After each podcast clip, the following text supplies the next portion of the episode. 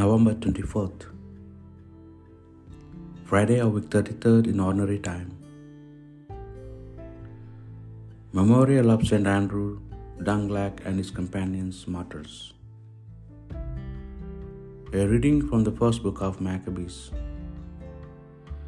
Judas and his brothers said, Now that our enemies have been defeated, let us go up to purify the sanctuary and dedicate it. So they marshaled the whole army and went up to Mount Zion. On the 25th of the ninth month, Chislev, in the year 148, they rose at dawn and offered a lawful sacrifice on the new altar of holocaust, which they had made.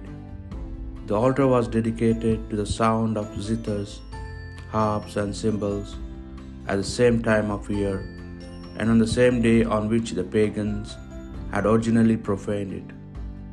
The whole people fell prostrate in adoration, praising to skies him who had made them so successful. For eight days they celebrated the dedication of the altar, joyfully offering holocaust, communion sacrifices, and thanksgiving. They ornamented the front of the temple with crowns and bosses of gold, repaired the gates and their storerooms, and fitted them with the doors.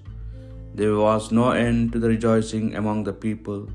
The reproach of the pagans was lifted from them.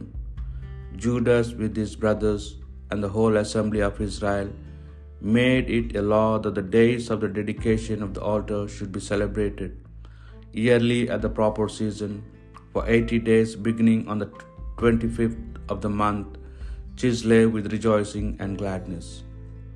The word of the Lord. We praise your glorious name, O Lord. Blessed are you, O Lord, the God of Israel, our fathers, forever, for ages unending. We praise your glorious name, O Lord. Yours, Lord, a greatness and power and splendor and triumph and glory. All is yours in heaven and on earth.